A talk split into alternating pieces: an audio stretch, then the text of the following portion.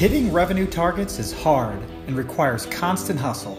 Last quarter's success is already forgotten. Learn the mindset and tactics of today's most successful revenue producers in B2B marketing and sales.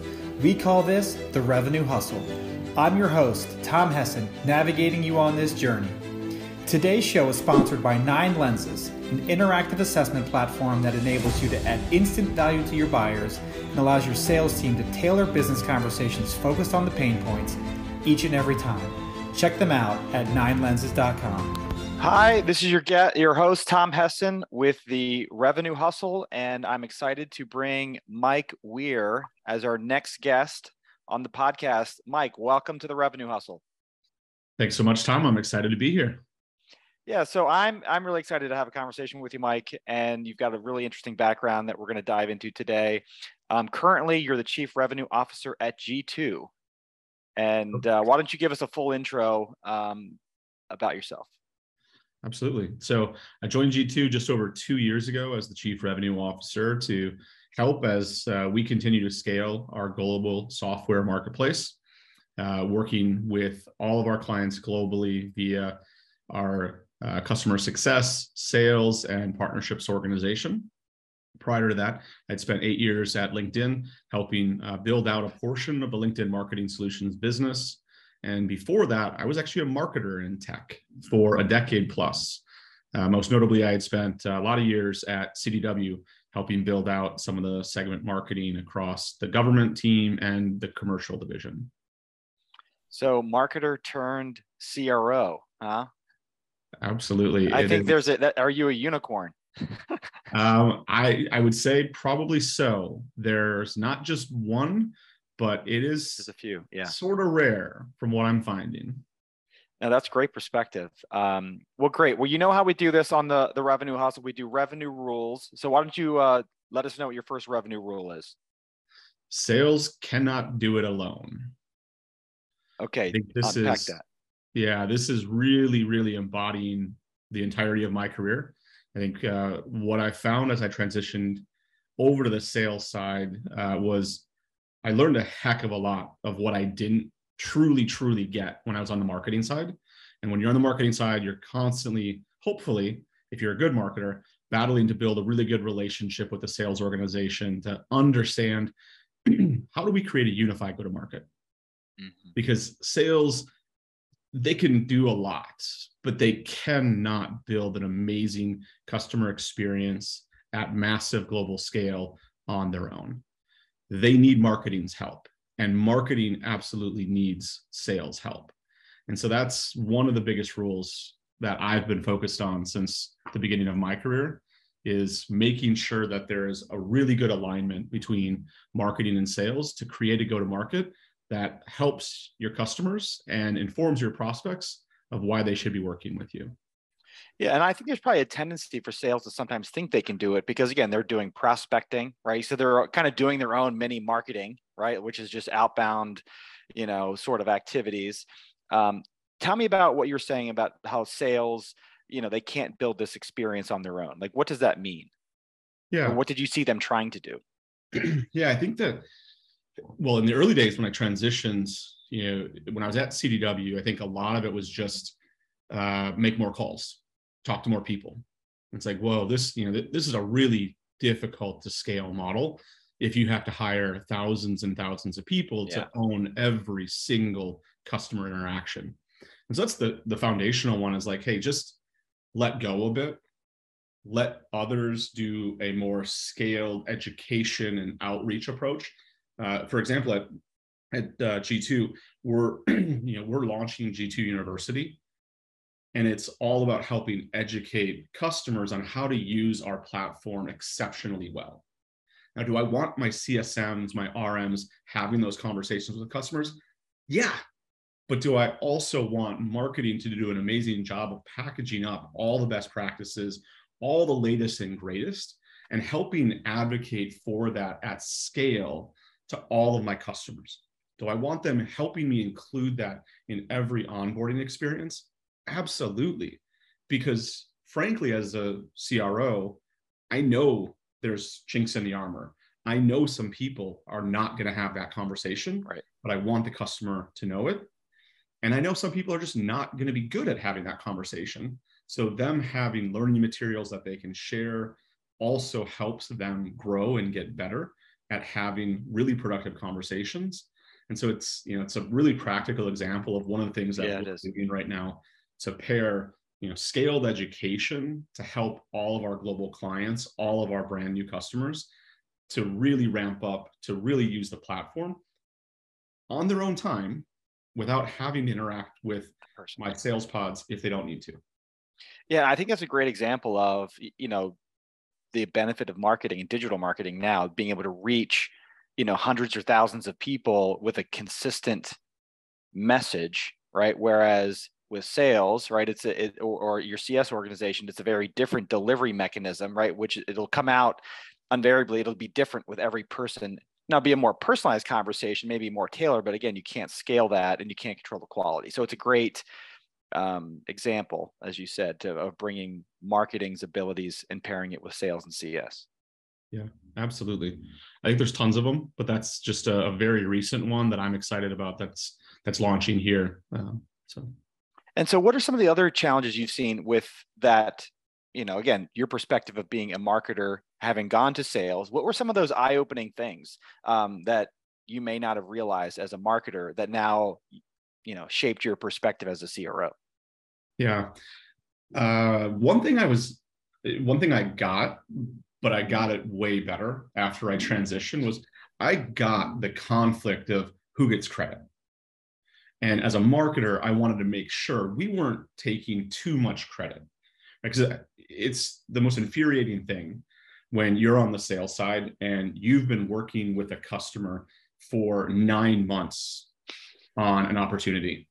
And all of a sudden, a lead comes in, and marketing's like, boom, I did that. And it's like, uh, no, I've been having nine months of conversations about this. Like, thanks, you know, thanks for the additional, like, hey, it got me a new contact, you know, got them some new information that I hadn't talked to them about. Like, so there's an assist here, but right, right. you know, please don't come in and claim credit and celebrate how marketing made this, you know, $500,000 deal happen. So that principle of like who gets credit is typically the first point of unraveling in marketing and sales alignment. The, the part that I got better when I came over to the revenue side is a concept um, that I've written and talked to, to clients about is just sales saturation.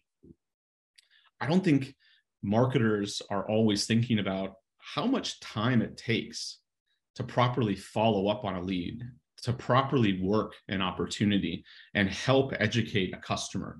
Yeah. And typically, a multi threaded opportunity, like it's not just one person, you're talking to multiple, if not even dozens of people at a company to work on a single opportunity. And so the, the relationship starts breaking down when you're not thinking about sales saturation.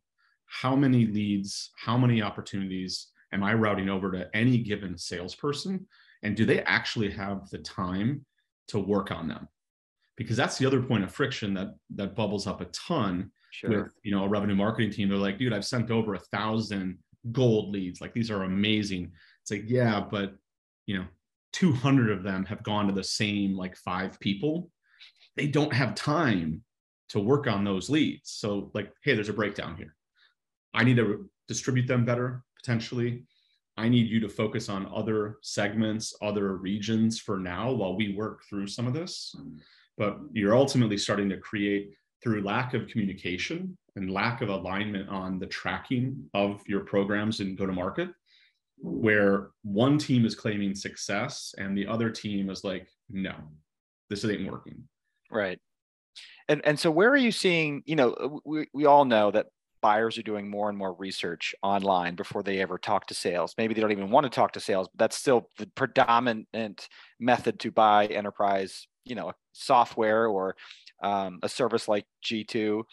You know, so how are you managing that kind of just buying dynamic between partnering with marketing and and the sales team? Yeah, it's uh, I mean 100% true. All the research uh, from my LinkedIn days uh, and then even my G2 days has shown buyers they want to control i think everybody has their stat but it's like 80% of the process right? They want to do a ton of research.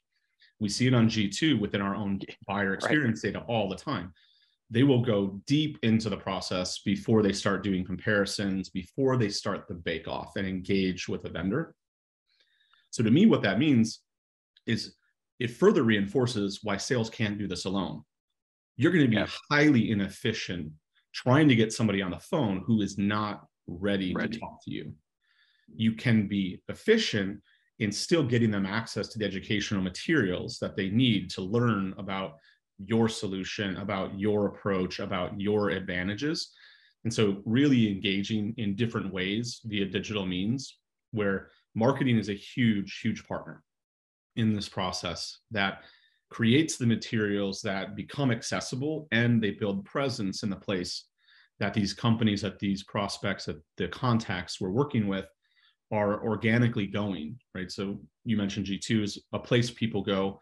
So you know building your presence in g2 building out your voice and presence in platforms like linkedin for b2b focused companies especially it's like this is where they're at. Right. To go and be a part of the conversation be accessible don't gate all of your content. That was one of the first things we started changing. It was like, all right, if they don't want to talk to me, then I can't put up this artificial barrier that prevents them from learning about me and why they should care, why they should eventually talk to me.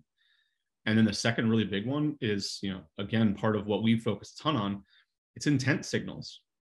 Like using intent signals to understand how far along in the process is a prospect, what is a customer focused on right now so that you can increase the relevance of your outreach and you can be timely. Right. Right. Don't reach out too early. Don't reach out too late. Make sure that you're on point with your message and talking about something that they actually care about when you do reach out. Yeah, and I think that's an important part about where maybe I've seen the shift from marketing to sales is that we're trying to, you know, sales wants quality, right? Of in terms of the, let's call it the leads that marketing would provide, right? Whereas historically, marketing has been incentivized in more volume metrics, where that's starting to you know shift over time to be you know the marketing may again sign up for a revenue number right? Or how much how much revenue is marketing contributing? It gets back to your whole point about you know um, who gets the credit right? That's where some of that friction comes in. But it's this idea that you know if, if marketing can focus on quality right and and that's what sales wants those are the deals are likely going to close anyway right? So like how have you navigated this this this sort of you know dynamic between marketing and sales? Yeah. We do planning together. We do monthly pipeline reviews together. And we talk about what are the conversion rates looking like across the entire funnel by the three channels from an acquisition perspective by the three channels that are contributing to that pipeline. So we're we're not just looking at hey marketing what are you giving us? Like you know help us out. It's what's going on within the marketing channel? What's going on within our business development channel? What's going on within our kind of ae sourced direct channel? And we're looking at conversion rates. We're looking at progression of, of leads. We're looking at progression of you know meetings booked to then progressing into opportunities. And so having that joint planning that sets goals together where we actually sit down and say here's what our aspiration is for acquisition revenue this year. Look at our historic conversion rates. Now let's back our way into what should the marketing goal be? What should the bdr goal be? What should the ae specific goal be? And then we look at you know on the marketing side they are focused a ton on quality right now. Like we actually have said, if you could deliver, and um, Amanda Malko, our CMO, and I just literally talked about this. Like, if we could just increase conversion percent by like five points, that's going to prevent us from having to source, you know, X hundreds more leads. Right. right. And I would rather source really quality leads, get my team into quality conversations with folks that are ready, with, with folks that are interested not with folks that we're going to annoy for like three months while they're trying to educate themselves. Right. Right. Because right? I've been that person that gets super annoyed. I get a little prickly sometimes with all the BDR outreach to me. That's uh, cheesy and bad. So it's like, I don't want my team to be put in that situation. I want our prospects to have a good experience. So we are yeah. optimizing the funnel and really thinking about quality first. Well, and I and I, and I completely get that. I mean, especially as sales, you want to work stuff that you know isn't ready, right? It's a waste of time, mm-hmm. all those sorts of things. Um, what are some of the signals that you know, or how do you define what's ready, right? Because we had, you know, for the longest mm-hmm. time, we had kind of these lead scoring systems, right? This digital footprint. Oh, they looked here, they didn't go to the career page. You know, they spent, you know, we add up all these points. Um, like, how do you think about you know lead readiness or, or kind of lead quality before okay now it's time to pass that to sales yeah um, we're still evolving our thinking on this but we use a, many of the techniques that you just referred to right i don't i don't know if i've seen even in folks that have absolutely amazing acquisition engines and i think i mean ZoomInfo has built such a strong kind of market engagement process themselves, and of course their products support it. Um, but you know, even there, you kind of struggle with the signals not always adding sure. up. But the signals can be incredibly, incredibly valuable at getting a lot more qualified at bats. So we do start with what are the signals showing us? Like we're not going to route stuff just because they came to a webinar right? We're going to put nurture streams in place that create multiple points of engagement, that create the opportunity for us, us to ask some custom questions. Because ultimately, we want to see that the signals show they are far enough along that they might want to engage with a salesperson to learn more. And so we're we're kind of bucketing is this thought leadership content? Is this mm-hmm. more middle funnel content? You know how many engagement points do they have? Is it the same person? Is it different people across the organization? All of this means like hey it could be 10 people that are looking but they're all looking at early stage stuff because it's a brand new tech that they're kicking around the idea of like eh, should we should we look at buying this and like i always throw out like virtualization back in the day, you know, there was so many signals that this was a massive, massive market, but it was all people figuring out what the heck is virtualization. Right. right. I don't. It's like right. cool buzzword, don't know what it means. And then cloud came out and the same stuff. So there's, you know, there's some false signals if you're just looking at people engaging with thought leadership content. It's false signals if it's just volume of people, because again, they could be looking all at educational materials. So we want to kind of blend the number of people, the type of content that they're engaging with, and the BANT criteria. It's very tried and true, like budget, authority, need, timeline. And so if we actually get answers to those questions via custom questions within forms or via our BDR uh, or SDR outreach even, then those signals all add up to say, okay, great. Now we're going to put you in contact.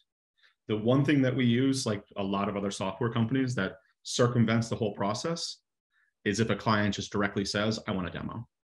And so we we love giving the option for you know a couple of different call to actions. Right. Do you want a demo or do you want to learn more? Right. It's like, hey, this is choose your own adventure. If you want to learn more, totally fine. Like when you're ready for a demo, it's there. Make the request. We'll get it booked right away.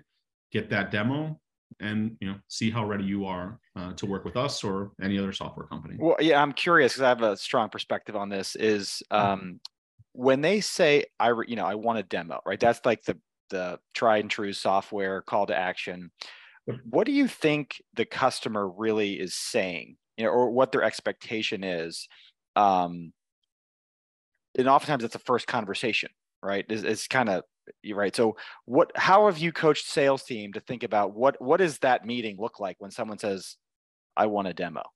Yeah. We want to make sure we open that conversation either in email leading up to it. It's like, hey, thanks for booking the the meeting with us. Like we use different scheduling tools. So it's like, hey, thanks for booking that meeting with us. What are you hoping to get out of this? What are you most interested in learning about? So either via an email in advance or yeah. at the beginning of the call. It's like, I need to know what is your expectation for this demo? and then I've got to go in that direction. If I have time, I'm trying to weave in some of my core messages and pivot it back to some other things that I want to try to accomplish. But more than anything, we want to coach our team to try and just meet their objective. Yeah. They're asking for this for a purpose if they just want to know about like from a G2 perspective, if they just want to know about our review platform experience, how that guides, you know, their position on our research grids to validate them as, you know, a momentum leader, an overall leader. It's like, great, let's just talk about that. If they want to dive in right away to like, how does buyer intent with G2 work? How is it different? Show it to me. It's like, great, yeah. we're going to go there. The problem I see with, you know, demos, and I've done many of these, is like, they're on script, they go through the standard, they can't deviate. And I walk off the call with more questions than I came to it with. Right. Right. And that's, it, that's a yeah. huge failed experience. Well, and I find that more often than not, people when they say request a demo, it is like I have questions, I'm interested, and I want to, I, I, you know, it's not like show me how the software works. Is usually not what. Now, again, there is there are times like that, and that's where you you see grumpy people online talking, you know, on LinkedIn about, you know, I don't, I, I want to see the software, right? But oftentimes as a seller, you know, or, or a lot of times as buyers, they don't know what they're seeing, right? So if if they looked at, you know, my software at Nine Lenses or someone else's software that looks like ours, they're not smart enough to interpret the differences or the nuances because they're operating at like 20% knowledge, right? So hmm. if it, you know, so like I'm always of the opinion of, I call it a solution presentation. Like a demo to me is a solution presentation where mm-hmm. I'm going to show you how my software is going to solve your problems. Otherwise, it's just kind of like a harbor tour and you're like just cruising around the harbor and you're like, well, here's this feature and module and yeah. and and they may ask some questions, but it's never connected to a problem, right? And then they go off and and they take that 20% knowledge of understanding and say, oh, that's not a fit for me because of X, Y, and Z, but they're really not informed or, or they don't have the ability to make that final conclusion. Yeah, you make an excellent point because a poorly run demo can qualify you out when it's the exact opposite that you're trying. You're trying to qualify yourself in. Yeah. And it is it is wise for everybody to think about what's the question you can be asking to just simply assess what knowledge is the individual coming in with.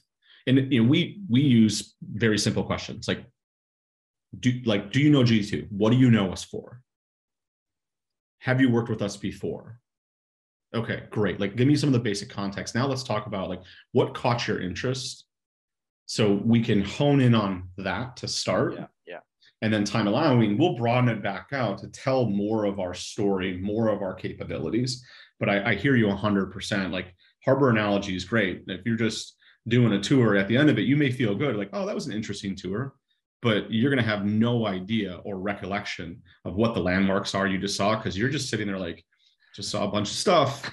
Seemed kind of cool. Yeah, but, right, right. You know, like I'm, I'm going to head home now exactly so that's that's something i've learned over time just with with demos and, and it's hard to get right because again people come in now with more knowledge. Some people like to engage early, some people like to engage late, right? And, and you have to kind of know what you're dealing with. And if you get it wrong with either one of those buyers, it leaves a bad taste in their mouth. So um, now I'm just kind of curious because uh, you you kind of hand that you own that handoff and and um, you know one other question just as a CRO, there's a lot written about pre-qualifying leads before sending them to the AE right? Like, how do you think about, you know, a lead comes in, you know, does a BDR have to get on the phone, do the BANT conversation, you know, before they goes to an AE, or if let's say someone says like I, I want a demo, does that go straight to the AE, or does someone still have to kind of do the pre-qualification? Because you still could have those friction points um, with the buyer experience if you're not giving them what they're looking for. Yeah. Know, we try to use tech as much as possible to create a frictionless process. And if somebody wants to have a demo, then as we're doing the demo forms, like we want to increasingly use things like scheduling tools to say, okay, great, it's in your control. Like you want a demo, click this button, schedule it right away based on when works for you, right? If you want to meet tomorrow, yeah. great. If you want to meet in two weeks, great. So trying to use technology to create a, you know as seamless of a process as possible to have them be able to get on the phone with somebody. So that does mean we will kind of circumvent. It doesn't have to go A to B to C. Like we will circumvent B and go right to C, which is the AE in this case. If somebody says like, I just want to demo, I'm like, okay, great. Our AEs are the experts at yeah, demoing yeah, our platform yeah, and getting in depth. Right if we see signals, right, like we actually look at there's a group of accounts that we kind of wall off and say, hey, these are really important clients or really strategic prospects that we're hoping to prove our value to. If this criteria is met, they should go immediately to the AE. Yeah. If this criteria isn't met, but it's the right account, then maybe it's going to go to the BDR first, or it might go into a nurture stream if it feels like too early. Somebody's just kicking the tires, trying to learn a little bit. It's like, great, you know, put them into a nurture stream, get them some additional content, and then eventually the signal rises and we'll route it over appropriately. But we do have some circumvention in our process right now because it's yeah, super frustrating. It's like, hey, I just want to get a demo. And all of a sudden it's like, oh, well, first you have to earn the right for a demo by talking to one of our BDRs. It's like, no, I'm just not yeah. going to take that call. I'm not showing up. Yeah, yeah, yeah. No, no, that's smart. I think that's the right way to do it. Um, well, great. That's a great rule. What's your second revenue rule, Mike? Yeah, right now more than ever, retention is the new growth lever. I think we've spent a lot of time, and I've used many analogies that refer to a prospect universe, which is fantastic. And we all love growing our market share. We all love working with more and more companies. But in tough economic times, it's always incredibly important to remind ourselves that our customers should be our biggest focus and that we need to focus a little bit less on acquisition and we need to keep our eye on the ball especially when you're in the type of product where adoption dictates whether or not somebody's going to stay as a long-term customer with you. Too many software companies too many services companies too many other platforms. They're just happy to get the sale handed off and then they're not yeah. supporting their customers. Yeah and, and i i totally makes sense to me. I mean i totally get that. I mean it's it's i guess a shame that it takes like bad economic times to then be like oh mm-hmm. we got to treat our customers better but it's natural. I mean i, I mean i get it because we're all growth oriented right? We all have these growth numbers we have to hit and you know we know the you know the, the the tale of it's easier to grow an existing customer than a acquiring a new one but yet we're always fascinated with new logo acquisition and i think that's just always part of it. Like how do you see the like what changes like in an organization to double down on their customers or you know are you just doing more of the same or, or are there new processes or value things that are delivered like how does that manifest itself differently yeah. I think one of the foundational things is just where you're investing your dollars in people, technology, and process. The, I mean, the people side of the house, if I'm really, really concerned about helping my customers be successful on G2, then I'm doing what I did since I got here. I'm tripling the number of people within my customer success organization. I am making sure that I have individuals who just live and breathe giving advice, guiding, bringing new ideas to our customers. And from a process perspective, we're using technology to be able to funnel signals to our team that says, hey, here's the next best action, right? Like it could be a warning alert or it could be a celebration alert. It's like mm-hmm. something is going wrong with this relationship. And if you're managing multiple relationships, heck even if you're just working with like one or two enterprises you're working with probably a couple hundred people so it's like you got a lot of stuff to juggle i want to help use technology and process to surface insights to you on who you could focus on about what and when in a similar manner to what we're trying to do in the prospect universe but we just actually have a mm-hmm. lot more data and we have a lot more timely data to surface this for the people that are working with customers every day. And so that's where like things shift from, hey, we're only thinking about this in a prospect universe to being like, okay, let's not stop at they've signed a contract. Let's build out our whole customer lifecycle management process that looks how do we manage the implementation well? How do we help them as they're adopting? How do we do ongoing communications to inform them of new features, new products that are coming out that they could be considering, invites to events and learning opportunities, all the way through how do we help engage them at renewal and in the next upgrade, right? If they do upgrade to a different package, it's like, great. Now we have to think back to what did we do at implementation to begin with? Because they just bought a new product. So, you know, in our world, we're really thinking about like, how do I create a multi-year communication plan for our customers to make sure that we're engaging in all the right times and not being overly bothersome. Right. And and I guess too, you probably have different levels of investment depending on the tier, right? Like there's probably some white glove clients, then you've got like the next rung, again, just based on their size of contract with you guys, um, going down to maybe even more, you know, lighter touch self-service models, right? So you probably have tiers of those as well. Is that is that accurate? Yeah. Yep. It is. Um, it is when you know when we think about when I think about it from a CRO lens, uh, just thinking about the economics of the business, you know, we we have to invest appropriately to make sure right. that you know we have the right support, but not overly supporting, so that we diminish our ability to invest in our product, in our platform, in the overall experience for our buyers as well as our clients in our marketplace.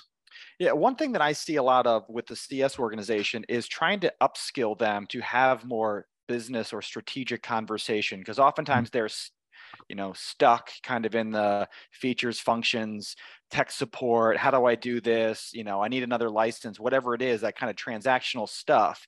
But like as you were talking about like how do you get them to a position where they can give advice right? Like not just how you do something on our technology but oh you're trying to grow your you know intent function or drive more leads through g2 like or, or, you know how do you how do you upscale the team to do that. Yeah. There's two parts to it. I mean the first one is we really uh, we're even kind of thinking through this right now. Is like what does our future profile look like for people in the seat based on the direction that our platform is going in our product set is going in?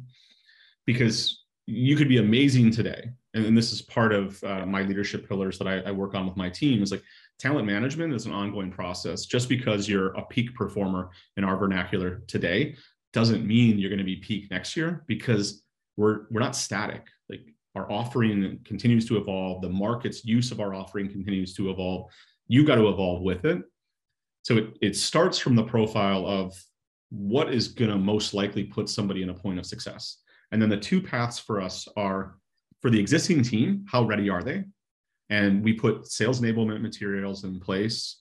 We put training programs in place. We put collaboration sessions in place to help the existing team to continue to evolve their knowledge and their expertise. And then the second path is we look for different profiles, right? We have different profiles within our CSM organization of folks we've brought in recently who would have tremendous expertise in our buyer intent. Like they come from agency worlds, media worlds, like they get activation, they get how people run media campaigns. And that's very complementary to a lot of the people we have on the team. But it's also just like deeper knowledge because they've been living it for years. Right. And so running those two paths helps everybody to continue to grow within their role to be you know very successful um, and you know help each other out to to get to where they want to be within their careers. Yeah and and and so when you layer that on kind of the growth objectives just like um, are you also looking at not just renewals but growth within the customer base right? And how do you how do you go about thinking and programmatically finding seeking growth opportunities is that done through your cs function? Or is that done with like the seller kind of coming back or how, how do you kind of think about growth within the customer base? Yeah. We have a pod structure. So we have client pods uh, different ratios depending on you know the different parts uh, of the business that you're in but the concept is similar where i'm in a partner. We have like we're working together with a set of customers. And so together we're going to as I talk about it internally, we're going to divide and conquer, right? Like as a CSM, I am all about implementation, helping them with adoption, helping them use what they have. Mm-hmm. As an RM, I'm going to be helping in that process, but not in the day to day. Right. But I'm going to make sure that all the right people, I'm building relationships with, you know, if, if the CSM is working with more you know the day-to-day leaders the managers maybe the director level teams my rm relationship managers hopefully you know knowledgeable and, and in, in, engaged with the director and the vp and it's like hey by the way we got these new things coming. Like your team's doing awesome with x. This new stuff we have coming is to help make x better. Should we start talking about whether or not this is a fit for you guys? Whether or not you're ready for this? Whether or not you're interested in this? Like can can i share more information? So the relationship managers tend to be the new idea stuff hmm. but we don't stop our csms like i really strongly encourage our csms who are experts in g2 and all of our products and they have so many examples of customers doing awesome right. stuff it's like share that knowledge right don't share confidential information but just share like hey there's a lot of companies out there that are doing why. Right. We should try that. We should see if it works. Like this is a, a new case study we just published. Like there's some really good techniques. We should test these things out and see if they work. And so I want the CSM doing that. And part of that is exposing them to other parts of our offering. It's like we're seeing amazing performance uplift in media campaigns that are using buyer intent paired with G2's licensed content. It's like, what if we tested that? Right? What if we changed the rotation and pulled, you know, one of our content assets into the five or six assets that you're promoting right now and just see how it performs relative to others. Right? And to me, that is part of what a CSM can do really well is just help the customer optimize to deliver right. the best outcome. Right. No, that's great. Well, thank you for sharing that. Uh, tell me a little bit about how you how you kind of navigated your career. How did you end up as a CRO? Yeah. Uh, when I was on the marketing side, um, I always worked really closely with sales, right? There was just, I, I kind of in early, early days of my career, um, I was with my CMO dropped into our New York office uh, after this was way back, uh, you know, kind of right after Enron happened and things were going poorly with the economy. Um, we were dropped into New York to help with the turnaround. I, I started running field marketing and I didn't know that much about marketing, but I was out there with a sales team. I was learning a ton about what it took to build relationships, to close deals, and trying to figure out like how does marketing help in that process. So from mm-hmm. early on, I, you know, I was always thinking from like a sales lens, and ultimately, I think this is truly kind of transformational for me. Is like I was thinking about the customer. Right. I was it wasn't theoretical. It wasn't working spreadsheets and numbers right. to get to the outcome. It was like, all right, I've actually been in the room presenting to customers with the sales team. I've been leading workshops. Like I, I see this is difficult. You've got to build trust. You've got to build a relationship to get somebody to want to spend their money with you. And you got to prove to them and then live up to it afterwards. It's like I can't just sit back and run campaigns, throw leads over the fence. But forming that perspective of sales uh, always made me stay close to sales. And eventually I hit that point that just said, like, dang, if I'm going to become like a really good CMO in the future, I should probably get some direct sales leadership experience and just learn it from the other side. And yeah. uh, once I moved over to sales, I was fortunate enough to make the transition over to LinkedIn, uh, where they were looking to bring somebody in that had marketing operator experience that could help mm. them learn more about yeah that's right how marketing solutions could be a great fit for you know, the technology companies that they were already seeing some success with. And so i was just really fortunate to find the right opportunity and, and the right leader in jonathan lister who was you know looking for somebody to take a chance on and bring a marketer over and you know teach them some of the sales stuff. And so i was I was fortunate. And then once i was on the sales side i just realized i ain't going back. I love it I love, love, love working with the customers, yeah. you know, working with the rev org. Like it's, it is my personality type. Awesome. Well, thank you for sharing that too. And so where can we follow you online, Mike? Yeah, LinkedIn is the best place uh, to follow me. That is where uh, I'm working on some new thought leadership blogs that I'll be posting there. So looking for me at uh, Mike D. Weir on LinkedIn is the best place. From there, uh, you'll see my Twitter handle is Mike D. Weir 21. Um, I am not on Twitter as much, but you know, LinkedIn is is where I do a lot of my networking and thought leadership. Fantastic. Well, thank you again for coming on to the Revenue Hustle. I'm excited to share this with you and your community and, and, and with the Revenue Hustle community as well. There's a lot of uh, wisdom you dropped today. So thank you again, and let's do it again soon. Sounds great. Thanks, Tom. Thank you for tuning in to the Revenue Hustle. This episode has been brought to you by Nine Lenses. Close more deals with interactive assessments. Check them out at ninelenses.com. See you next time.